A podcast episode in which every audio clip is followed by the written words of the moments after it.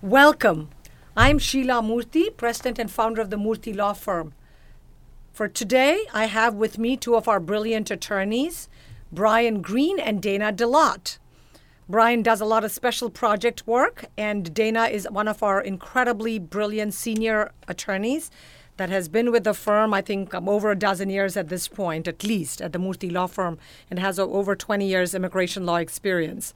So you are going to hear some really fun and cool things.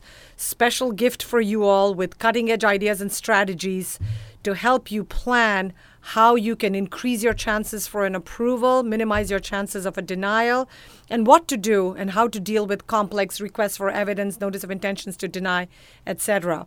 Some of the tips and case studies and success stories that we will share with you will make a huge difference in helping you as a company, as an employer, and helping your employees so that they can work with great peace of mind and do an amazing job for you as the employers so that your profits continue to rise.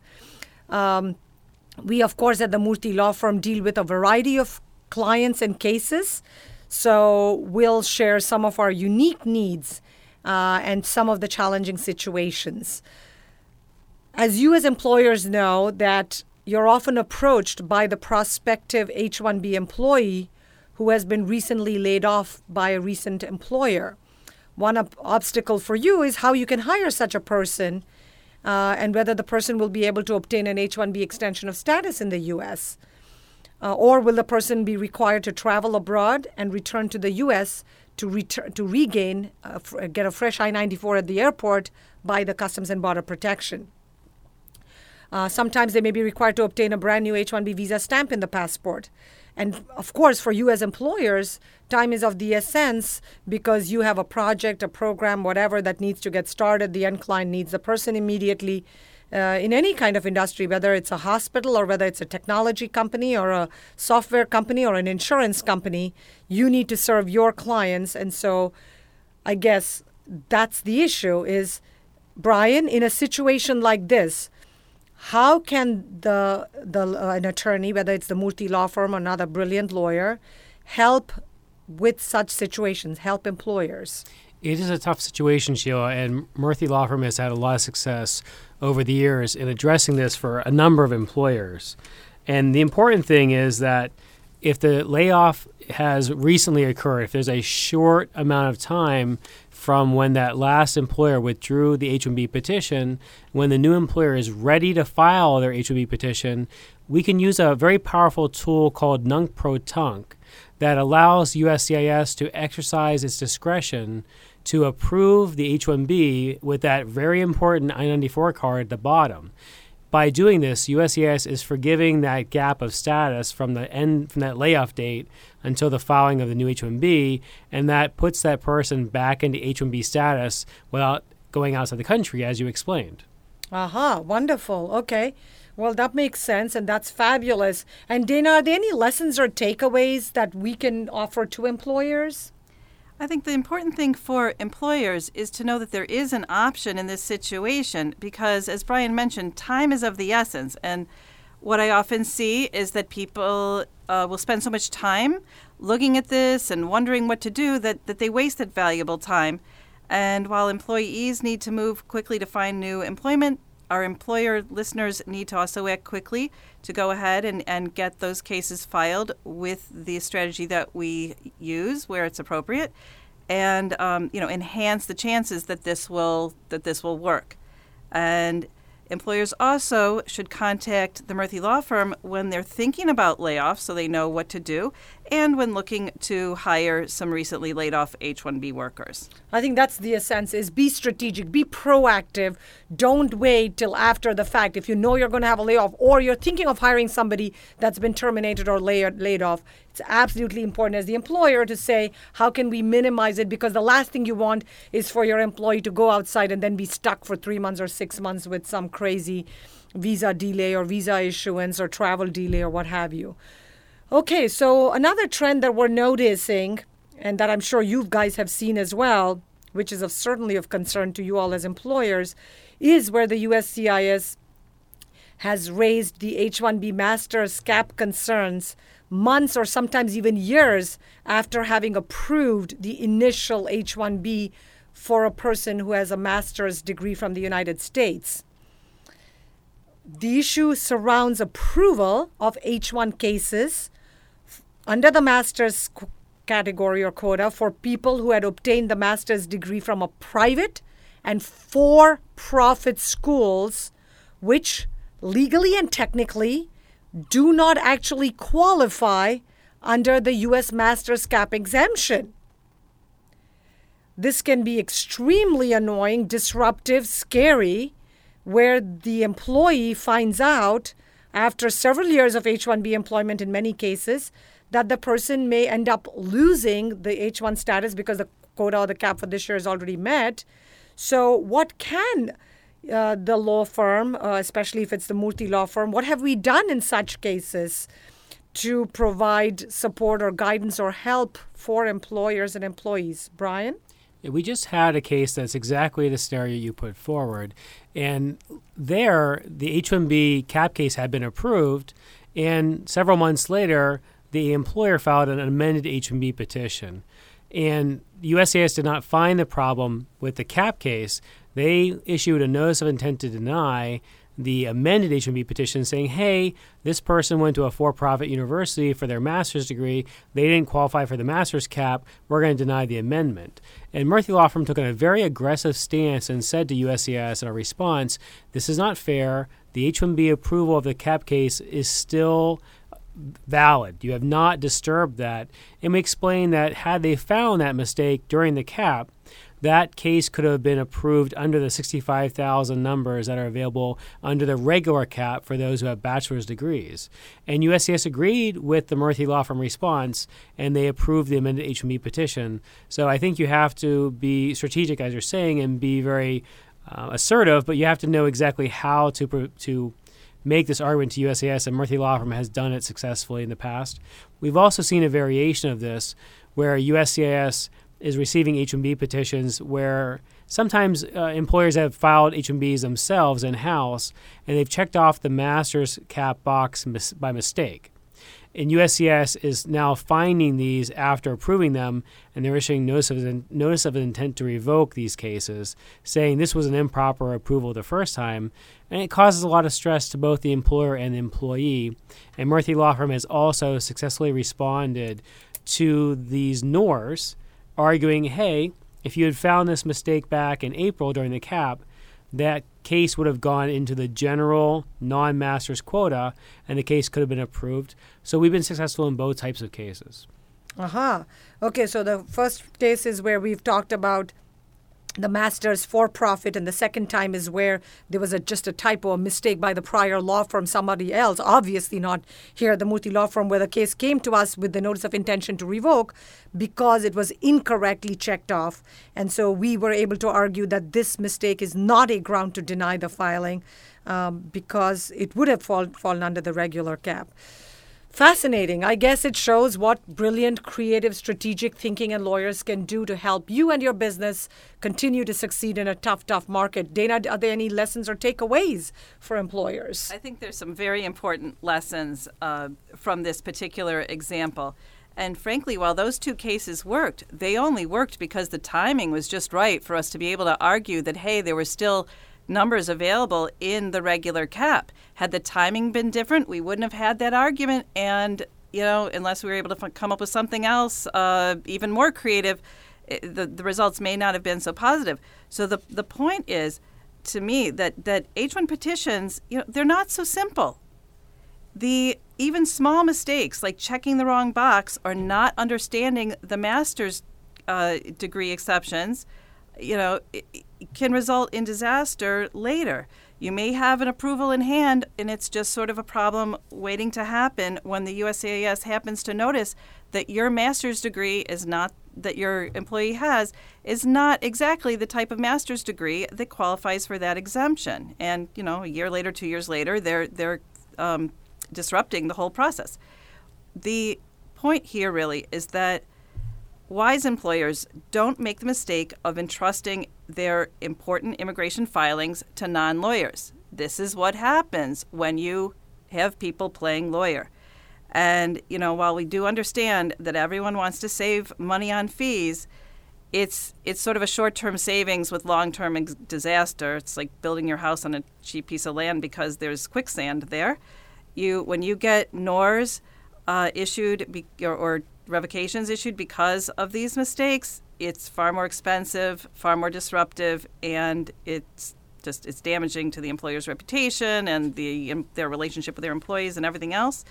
And so while, you know, we of course are happy to help anyone who receives a notice of intent to revoke or a notice of intent to deny runs into these problems, um, we're actually much happier to work with people in advance and to try to prevent um, these kind of problems. And, you know, money wise, it's always cheaper to do it right the first time than to try to fix it after the fact. That's right. It's always, as we say, penny wise and pound foolish. We've, we've all of us are guilty of that from time to time, but I'm always amazed how, how much people are willing to throw when, when it's kind of so much more risky and after the fact. I always then call it's it, it's like pre- you're- isn't they say prevention is cheaper than cure? Exactly. You're calling the plumber when you have a flood instead of, you know, letting them fix that little thing that, you know.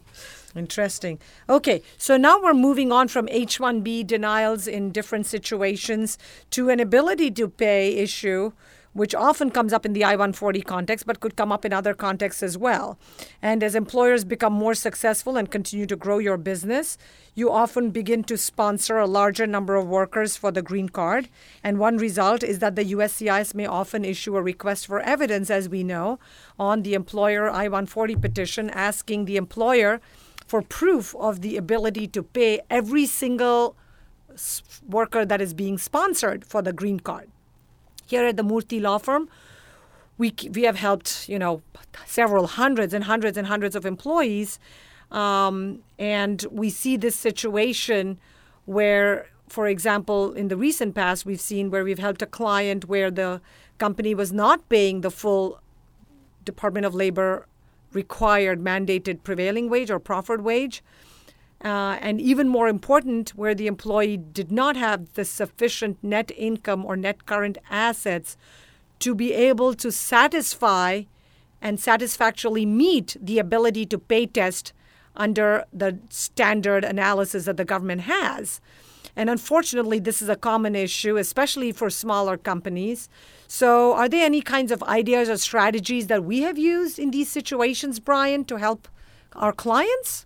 I think we're lucky that we've had so much experience with ability to pay issues and different green card issues over the over the years, because we've seen a lot of variations. We have developed a lot of unique strategies. So in this particular case, we, we saw the problem. As you said, the proffered wage was not being paid to the worker or the other workers, and there were not sufficient net current assets or net um, income to show the ability to pay. So we had to go outside the box and we had to create a customized response to USCIS. And we argued that the company did have the financial wherewithal over the years that the company had been in business, but also that the owner of the company, this company was owned by one individual, that this owner had the financial ability to pay for all these workers, if there was five or ten sponsored workers, and we actually included with this a promise from the owner to USCIS, I will pay these proffered wages when these green cards are approved. And it was successful. USCIS looked at the case on an individual basis and they approved the I 140. So I, I think it's important to not give up on a case even when it looks like it's not been set up very well. There's, there's a chance to try to remedy it here. And also, we've tried very many, many other creative ways uh, in which to try to solve the problem by showing assets and liabilities, by showing exceptions, by showing some of the employees have left the company, no longer on the payroll. I mean, different kinds of strategies to meet and try to overcome uh, potential request for evidence or a notice of intention to deny the I 140 petition. And Dana, what are the lessons or takeaways in terms of planning for employers? I think the lessons, again, are similar to before that what you need in most cases is some long term planning, and that really should be part of all every employer's immigration filings. This type of RFE really could have been anticipated. And while we were able to resolve this issue, um, it, did require non standard arguments that the USCIS uh, may or may not accept each and every time. And some of this risk could have been minimized by, again, sort of some advanced planning, looking at the finances, maybe shifting some money, uh, money around in advance, maybe deciding how many people to sponsor, how to pay them, all sorts of things like that that could have been explored in advance rather than trying to kind of dig it out of the fire after the fact. So, with that, we again suggest that you come to us in the planning stages so that we can see these pitfalls before they occur and, again, make a smoother process all the way around. Well, makes perfect sense. Makes perfect sense. Thank you very much. So, the next situation that we're going to share with you is how, and I know this is the dreaded phrase for those of you who've unfortunately had to come across this, the, the section of the Immigration and Nationality Act called 212A6C, which is the word, the word, the, the, the section of the law for fraud. So, fraud or misrepresentation. When the government issues a 212A6C fraud finding, it's like the kiss of death. People talk about it as a lifetime bar. People talk about the risk. People talk about this. But the bottom line is many, many H 1B workers and green card workers have been subject to scrutiny by both the U.S. Department of State, the consulates, and by the U.S. CBP, the Customs and Border Protection officers at an airport or other port of entry, the, what we call the POEs. So we have uh, discussed this with many individuals who travel and who arrive at international airports. And very common after a long, tiring flight, as you can imagine, from halfway across the world, a, from places like India or China or even Europe. If you haven't slept all night, it's tiring. And then you're escorted out into a secondary inspection area where a whole bunch of people come to you and look at your papers and documents. Then they, they ask questions, for example, from an H 1B worker. They interview them. They check their laptops, their mobile devices. They sometimes make them open their suitcases and luggage to check their personal papers to see if there's any mismatch in the documents. And the uh, CBP inspectors really they're looking for any variations or conflicts between what they see in the laptop or in the cell phones between the electronic communication and other documents and the contents of the employer's petition itself, which they have available with them because the person may have brought it or they have access to the government databases. Uh, and sometimes they even have access to what mentioned during the Department of State consular visa interviews. I'm sure you've seen it. We've certainly seen it here at the Murthy Law Firm where employees' uh, resumes don't match what was mentioned on the petition. Um, and in cases, we have been contacted, unfortunately, when the person is refused entry into the U.S. One common example is the mistake of listing an end client on the resume as one's employer. We have seen this routinely with tech workers. They do that all the time because they think that's what shows their true work experience. And worse still is if the employee gives an incorrect answer during questioning by the CBP at the port of um, at the airport because oftentimes they're a little confused. They don't remember details. They're exhausted. They haven't slept properly. And I know there's a lot of research done on the brain not working very well when you haven't had a good night's sleep. And so CBP will take the position that now the individual has made a fraudulent or false statement while seeking an immigration benefit, namely the benefit to seek admission into the U.S. So, Brian, can you share examples of successful results or outcomes for individuals that we have been able to help so that the company is able to take advantage of these workers? Yes, Sheila. There's a case I, I worked on personally, and I'm very proud that we had a successful outcome here.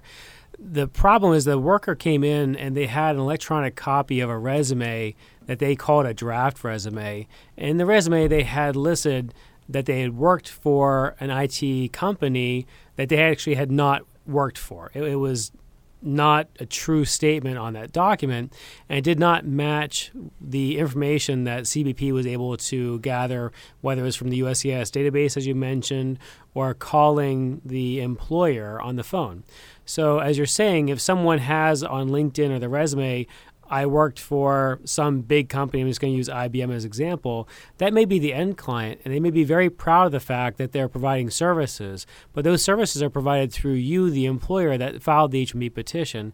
And CBP has gotten very savvy in the last five, six, seven years on H-1B issues. So the officers have questionnaires. They have a set of questions that are designed for H-1B workers, especially tech workers, and they will ask point by point where do you do your work? Where do you report to? And it may sound like the, the H1B control issues that we deal with on a daily basis, but if the employee says, oh, I work for Nike or I work for Comcast, and if the H1B was filed by you know, Indus Technology software conglomerate, they have a conflict, and the worker has now made a misstatement. And as Sheila said, that's a, a, fraud. It's you're seeking an immigration benefit. You're asking to be admitted into the country.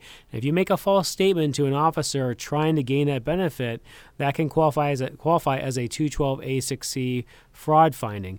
In this case, we were able to directly contact the CBP office where the fraud finding was made.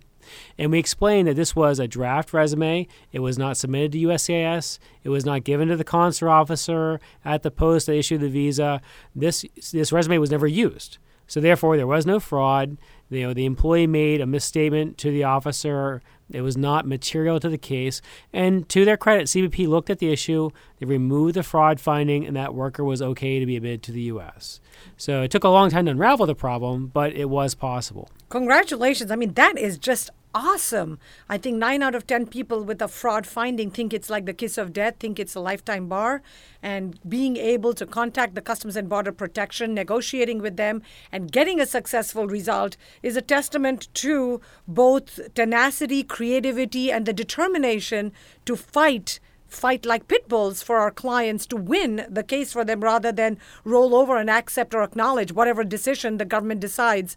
Uh, unfortunately, they do hold the trump card. They hold the, the um, they have you know they have our, your and my tax money. They have a lot of unlimited resources compared to any regular employer. So Dana, what are the takeaways in a case like this? I think just quickly to add to what you were just saying, one thing I think that's important I think there's a lot that's important in this scenario that we just discussed, but one particular thing that's important with the CBP is that when they make a fraud finding, it's not an appeal. There's, we don't have an option to appeal.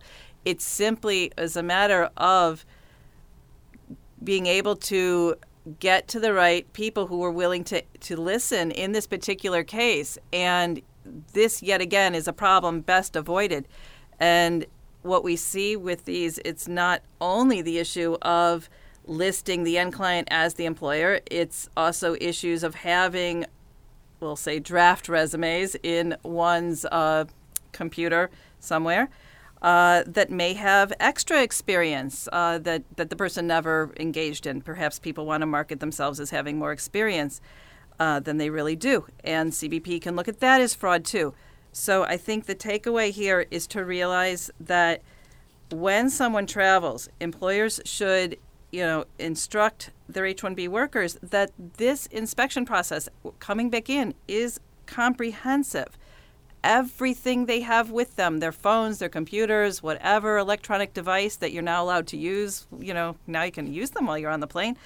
Um, you know, it's open access if, if the CBP feels like looking at that. So people need to be smart about what they are carrying with them, both in their luggage and electronically and they need to understand what questions are going to be asked at the port of entry. They need to be very familiar with the issue that Brian raised about who is the employer and who is the end client, and need to be, you know, accurate accurate in all of that. And they need to also realize that again, if the port of entry people want to search anything that's public, you know, whatever, social media, etc., that too could be accessed. So people just need to be smart about how they, um, you know, represent themselves, and it all needs to be accurate and, um, you know, consistent. Absolutely. And if it's and accurate, it will be consistent. It's easier yes. that way. Yes. And you know, the most important thing that I think people forget is you feel ju- injustice is being done and you feel like all upset about it.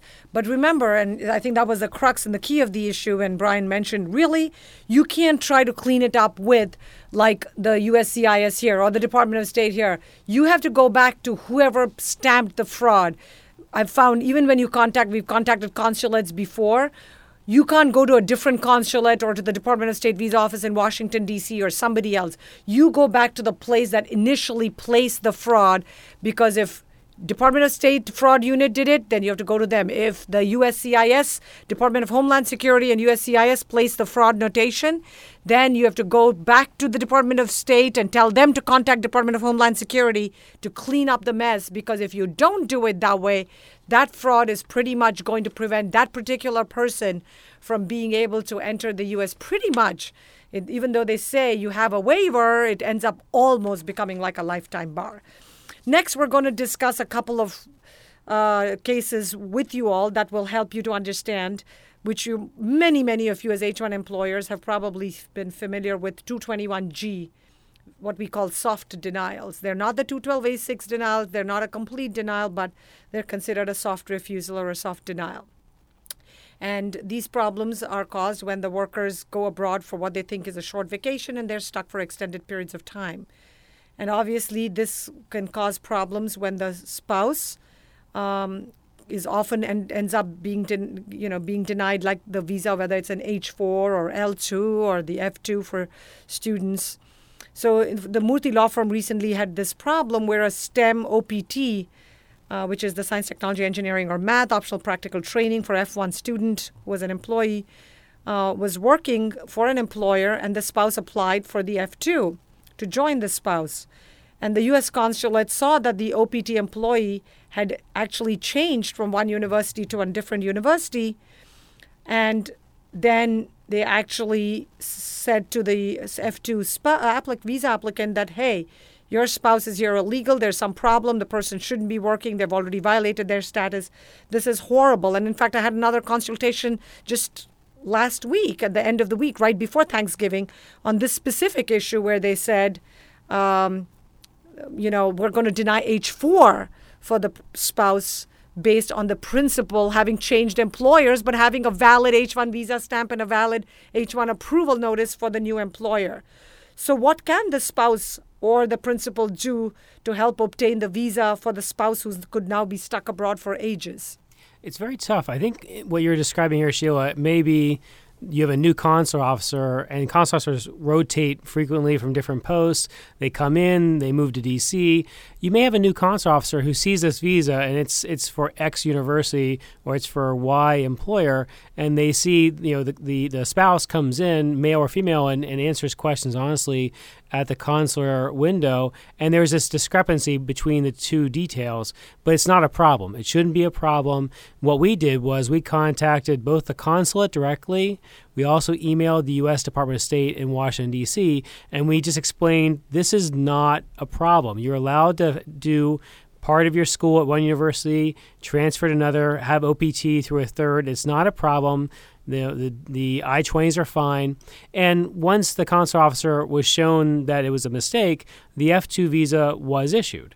And I think in, in your consultation from last week, we could get the H 4 issued as well. But just because the government has the power doesn't mean that they always do it use it correctly that there are mistakes made but the problem that the the the primary whether it's an F1 or H1B person in the US they're working a job and trying to convince a consular officer, you know, 8,000 miles away that they made a mistake is very difficult. So we at Murthy Law Firm, the attorneys will look for either a, a, way to reach that person's manager or maybe an intermediary within the Department of State that can convince that consular officer who's very busy and has a very tough job this was a mistake. Please re-review. Please issue that dependent visa to that person. Request their passport. Let's get this done and get that person back in the country. Right, right. And I think was as, as and I think Brian mentioned this. I think you mentioned this, Brian, where we not just contacted the U.S. particular U.S. consul, consular officer directly. Uh, sometimes we contact them and, and they might be willing, but sometimes it is lack of training. They don't completely understand it. These are smart, bright kids, but they get only a few weeks of training on immigration law, and we know how complex and uh, difficult it is to understand a million, a gazillion of the nuances. We also talked to contact the U.S. Department of State in Washington, D.C., the visa office, who are, by the way, the legal counsel or representatives for U.S. consular officers around the world. And as attorneys, we have direct access to the consular, to the Department of State visa office to Jeff Gorsky, who's the chief liaison unit, and his many of his attorneys, who will then go back and say, You're right. And they contact the consulate and tell them, this is a legal mistake you're making. You need to issue the visa. and and I think you have to do it in a way that's you know respectful to the person without insulting the person and trying to make it in a way that you tell them that this appears to be an incorrect understanding of the law or mistake and we would appreciate your issuance of the visa and even when we contact Department of State we do the same thing and it's really really important because at the end of the day many of these consular officers continue to stay in their post or position for decades and if you have this reputation of being mean or unprofessional, it will last with us. Uh, and so we work very, very hard to maintain the dignity, but also to fight hard and win the case so that our clients and their families can work together and come back and be together here so that they can be of value to you as employers in the United States. And Dana, what are the takeaways for employers and for ac- applicants? Right. Actually, before I get to the takeaways, I do want to mention something really quickly that I know we meant to say earlier. That while we're talking about general situations that we see happen over and over again, we are talking about some uh, specific case examples uh, from our clients.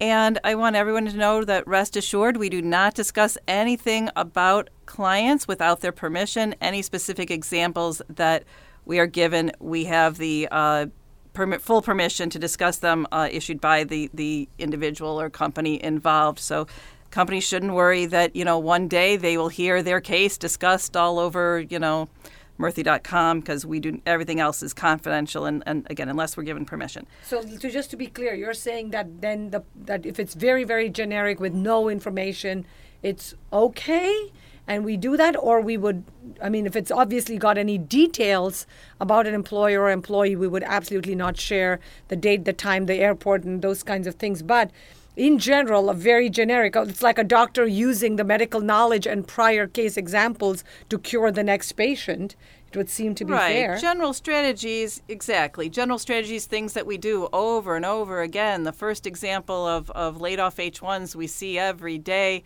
that's not one person's case, that's a hundred cases or a thousand cases. But where, again, just because we have mentioned some specific details about an individual going like to the consulate. Thousands of cases. I know 221G. and just to clarify again, I was in the consulate last month in Chennai, Mumbai, and Hyderabad and had a meeting with the chief of the consular section and the visa sections in each of the three consulates, actually for one of our valued clients. And um, I think we were able to make some serious headway, understand what was going on for the company. Uh, and we do this to protect an employer that finds that there are patterns where their employees are having a hard time. And we travel to uh, particular consulates on behalf of clients to solve their problems and to establish the credibility of the company and see how we can try to resolve issues. Right. And our our takeaway from our example of the STEM OPT F1 or F2 denial um, really, I think, is that every visa application carries risks. And while we can't anticipate everything that can possibly happen during a visa application, and you certainly can't anticipate every mistake that a, a consular officer may make, um, yeah, it's always best to be fully prepared for the interview and to try to anticipate common problem areas. And we do some of that work uh, from the Murthy Law Firm, and also some many people utilize our affiliated office, uh, Murthy Immigration Services Private Limited in Chennai and Hyderabad, for that purpose. And the same principles apply no matter what visa person is applying for, you know, whether it's the F2 or an H1 again, problem, many problems can be anticipated and headed off before the person leaves the country and goes to apply for the visa. Okay, thank you very much. So, next case, we're going to discuss something that we've seen that's not as common, but it's getting more and more. I know I've done several consultations on this issue. So, sometimes as employers, unfortunately, we will face the situation where the employee may die unexpectedly, may pass away and the employer now wants to try whatever they can do to help the family to remain legally in the US because the last thing you want to do is add more stress to an already very sad and stressful situation. Fortunately, US immigration law was changed just in the past 2 or 3 years, actually in 2010, to help a green card applicant whose um, family is going to suffer, but if the family, one of the principal passes away, but the primary, uh, as the primary, you know, the employee that's getting sponsored for the green card, previously before 2010, if the primary beneficiary passed away, the USCIS could not grant any benefits to the dependent family members because they were dependents. The law only said if the employer sponsored the employee, then the family had to pack up and leave the country. However, the law changed. Uh, and while the changes in these law in this law from three years ago was clearly there were big news in the world of immigration law and immigration lawyers, and we actually wrote about this as we do of all of our latest developments on Murthy.com, the world's most popular legal website with tons of valuable information. Uh, obviously, not every other immigration lawyer seems to have received the message because we sometimes get cases where the person, where the lawyer is clueless or the law firm is not even aware of the law. So, Brian, I know you worked on another recent case. Uh, what happened? Yeah, this was a very sad case, Sheila. A um, a very very nice woman was recently married and was working in uh, the IT industry as her husband did, and unfortunately, pretty early in their marriage, the husband uh, died in an unfortunate uh, car accident. So she's left at this point. She's you know recently married. She had these these dreams, these plans, and she went to her uh, deceased husband's employer and asked, "I need some help. What's going to happen with my my green card case?" You know, she and her husband both filed their 45s together, and the employer doesn't know the answer to this question. So the employer calls the attorney that had filed the I 140 and the 485s. And unfortunately, as you said, not every law firm is up to date on immigration law changes. The law firm advised incorrectly that the 204L provision that protects widows and family members who have a primary um, applicant who becomes deceased, that 204L protection, they said only applied in family based immigration cases, and that's absolutely not true. In, immig- in business in employment based immigration cases, that protection is extended the same way. So, unfortunately, that law firm withdrew the surviving spouse's I 45 application even though she was saying this doesn't seem right to me. I, I see these articles on on different websites, Murthy.com. I, I, I, think my 45 should be okay, but the law firm withdrew, and that's, they that's like adding you know insult to injury because it's bad enough if you don't know the law. The worst part is when someone's telling you there's something out there, you at least need to double check your mm-hmm. sources or do some research before you withdraw an application, you know, costing thousands and, and thousands. This is a woman who just lost her husband, and now she has a legal injury you know inflicted and so the special projects department here at Murthy Law Firm we, we receive the case we have tough cases where legal malpractice has occurred we try to solve these difficult problems and the USCIS typically will look at a withdrawn I-45 as being a permanent end to the case. There's just no way to get around a withdrawal of a 45 application. But we didn't give up. We wrote a, low, a, late filed motion to reopen, explained the problems, explained the injury, explained the facts and circumstances, and did it in a way that the human officer at USCIS read this, saw that there was a problem, that the law was supposed to protect this person, that the lawyer who had the case originally, not the Murthy law firm attorney, but the lawyer before, had made a mistake, and USCIS ultimately agreed on their own motion to reopen the 45 application, and the green card was approved. And the woman is not made whole in the sense that her spouse is not back with her, but at least the legal error was corrected, and she has her green card now. So it was a, it was a very satisfying win. It, it took a few attorneys to work. I, I, thank you for mentioning me, but it took a team to win that case. But I think that my takeaway, and I'll, I'll let Dana share hers, is that you don't want to give up on a case if it looks like it's bleak, you want to get that second opinion and see what can we do here. The saddest part, like you said, is it's not only that it got uh, really. I, I, don't know. I know you said attorney malpractice. I'm not sure if she decided to pursue. I guess most people just are happy to get a happy solution. They don't care about suing the other law firm or lawyer. And, and you know, I guess I don't want. I don't you know want to focus on that. But sometimes I feel like when injustice is being done, we really need to fight for justice and we need to do the right thing. Uh, and and really, I'm glad. I'm so relieved that she was able to get some some peace of mind, knowing that at least her stay in the U.S. was protected for herself. And many times, some, many of the, the, the women will have, or men, the sp- the children, they'll have spouses and sometimes children. And, and and you know, it's so important to give some peace of mind to the family at this difficult time. And Dana, what are the lessons or takeaways?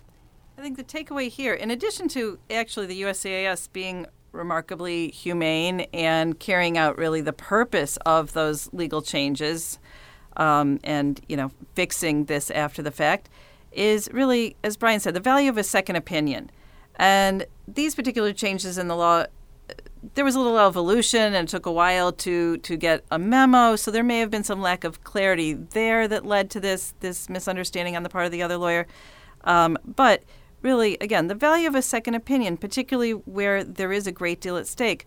We provide this service every day, and you know, and pretty much every day I have someone that calls me with something where I really wish they had gotten a second opinion a year ago or six months ago to avoid again some some serious uh, misstep. Um, so before deciding that something is hopeless, or even maybe before deciding to venture on a particular path, uh, get a second opinion to see if there are options or easier options. And for those out there who are, for some reason, not yet using the Murthy Law Firm for all of their immigration cases, we suggest that you give us an opportunity to provide those second opinions. Um, while we were able to help the widow in this case, it would have been much simpler had, and I'm sure much less stressful for her, um, you know, had someone just approached us before that I 45 was improperly withdrawn. And, you know, we're always just a phone call away and happy to speak with uh, those who need that service. Absolutely, absolutely.